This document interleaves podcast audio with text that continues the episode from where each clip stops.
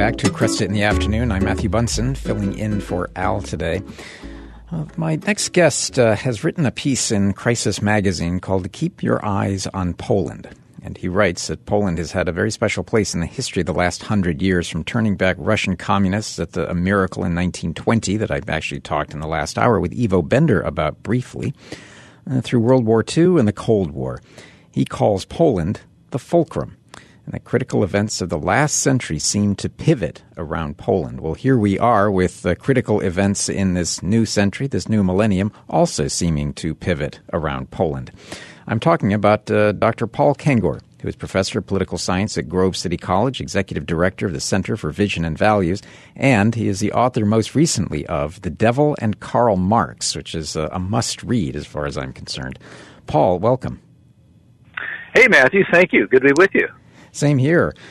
Well, Poland uh, remains uh, not just in the news, but uh, really, as, as you say, it, everything seems to be circling around it. We have uh, the Germans to the west, uh, who are, at least in terms of the church, undergoing this so called synodal path or synodal way. Uh, that is spiritually alarming, institutionally alarming. And then, of course, to the east, we have the immense tragedy of what is unfolding before our very eyes in Ukraine in the middle is Poland, isn't it?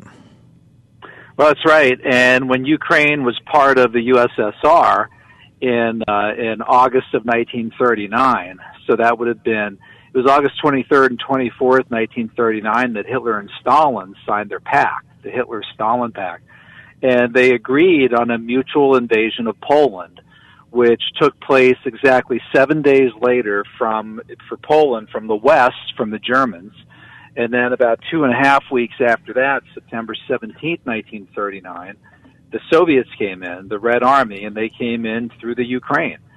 So you had this gobbling up of Poland within the span of about four weeks that, you know, as bad as what we're seeing right now, Matthew, in the Ukraine, uh, what Poland went through in that period was really hell. I mean, it was, it was, it was a special, unique disaster um, Holocaust, quite literally. There were more Jews in Poland than, than any other country. And I connect this in my piece for Crisis Magazine to St. Faustina.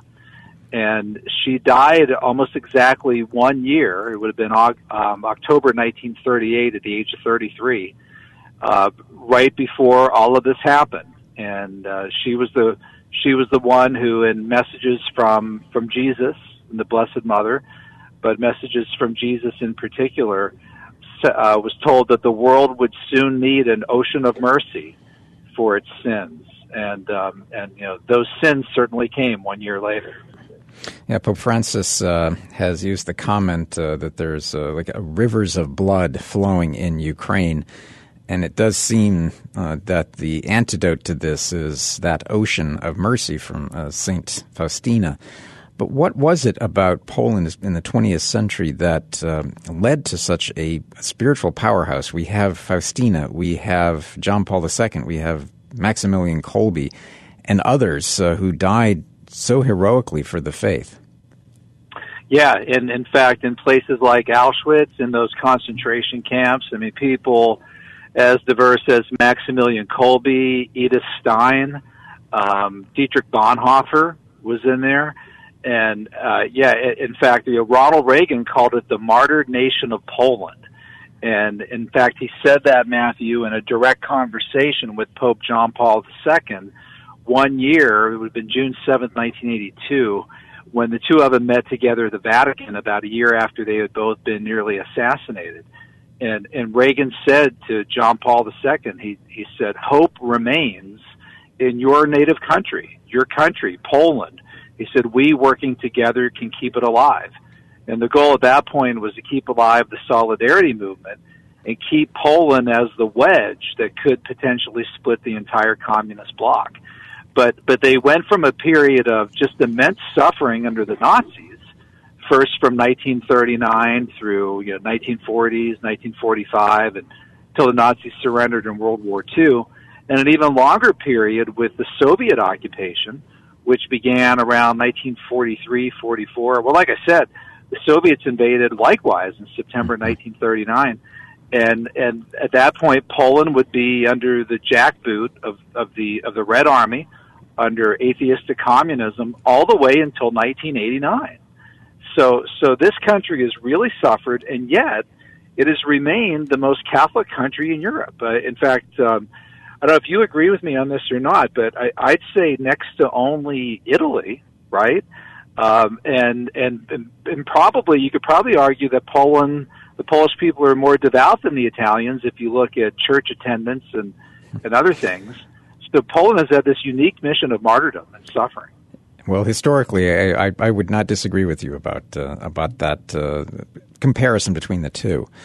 But we can also go back to 1920 because uh, I talked briefly in the last hour with Ivo Bender from EWTN in, in Central Europe, who's based in Poland, and he talked about uh, the real threat of Russian communism in 1920. So there was the risk there for a time of Poland falling even earlier uh, under Soviet domination. So talk about that.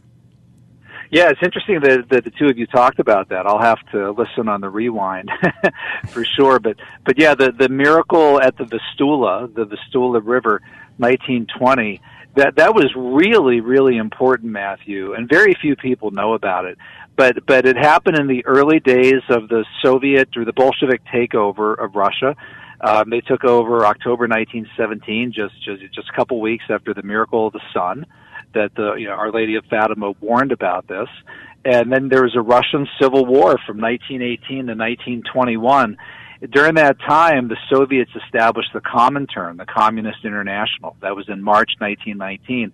And the goal of the Comintern, uh, Grigory Zinoviev and Leon Trotsky called it uh, the headquarters of the world revolution. So the, the Comintern would, would set up a communist country or communist party in every country. And, and they set one up in Hungary. They set one up in Bavaria. In fact, that's where Eugenio Pacelli, was um, the future Pope Pius XII was almost assassinated. I think it was in 1919 in uh, in the Bavarian Soviet Republic. So they were immediately kind of fomenting and trying to spread communist revolutions. The Bolsheviks were throughout Eastern Europe, throughout out Central Europe, and and they made a bid for Poland in 1920. In fact, um, that was the year that Karol Wojtyła was was born, ironically, and his father had been a soldier in the in the Polish army. So they made a bid to take Poland, and they lost. And the Poles considered it um, the result of their miraculous intervention of their appeals to the Blessed Mother, and it absolutely infuriated Lenin and Stalin and, and the Bolsheviks. All vowed one day to get revenge on Poland, and they would spend uh, about forty some years, early 1940s to 1989, doing just that. Yeah, and uh, the the role of um, Archbishop then Archbishop Achille Ratti, of course, who went on to become Pius XI, he was also circling around all of this. Yeah, that's exactly right. In fact, you know that that was the period of, of was was it uh, Divini Redemptoris at that period? Yeah, that was 1937.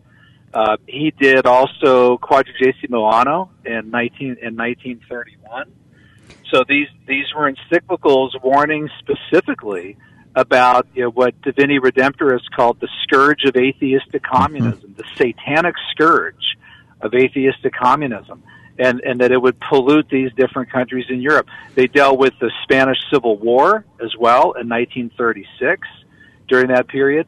So he was, yeah, he was intensely involved, Pius XI, in all of this. He's uh, he's one of my favorite popes. Well, I'm also thinking of uh, his role as apostolic nuncio to Poland uh, for a couple of those oh, vital absolutely. years.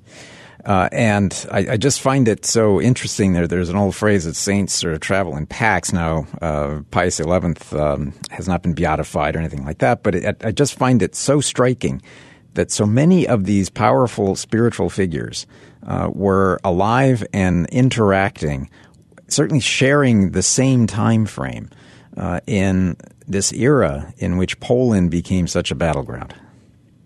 Yeah, really forged in that crucible of those early days of the Comintern and and and, and Pius XI's successor, Pius XII, as mentioned, was you know, there in as the as the nuncio to Bavaria in 1919 in that in that period, and and so uh, I, all of them were products of that period, understood it, and then of all things to have the first Slavic pope ever, the first non-Italian pope in 455 years, Karol Wojtyła, John Paul II, be literally born out of all of that, and have somebody of his experience who could warn the world about the totalitarians, totalitarianisms, the twin totalitarianisms of fascism and communism both. So let's go back to uh, Saint Faustina. What is her lesson for us today as we watch uh, the the immensity of suffering going on in Ukraine? Well, she she had these predictions, right, about about the end times, and in fact, one of them, one of the most chilling, is that is that out of out of Poland, the Lord Jesus said, um, "I will prepare the spark that that that will signal to the world my second coming." And and some people have interpreted that as, well, that spark must have been John Paul II, the first Polish pope, and he's the one that would canonize the the, the first saint of the new millennium, who was none other than Saint Faustina. He had this this this apostle of divine mercy. And he would he would be the pope of divine mercy. So maybe he was the one to prepare that spark. But but in fact uh, it's, it's it's quite I, I mean I, personally I'm of that viewpoint but some are thinking that it's possibly another spark that might even come right now in these current days with this current conflict. Of course only God knows. I don't know. I have no idea. I'm not in the prophecy business.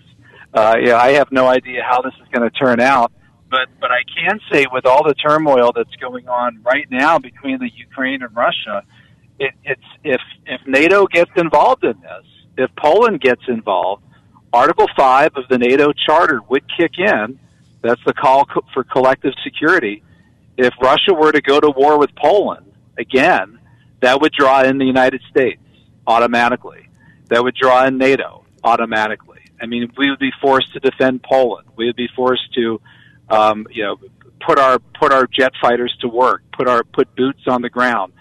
And so, you know, if if there's any possibility of World War Three, and and you know, all hell breaking loose, it could well happen there right now. Let's pray that it doesn't, of course.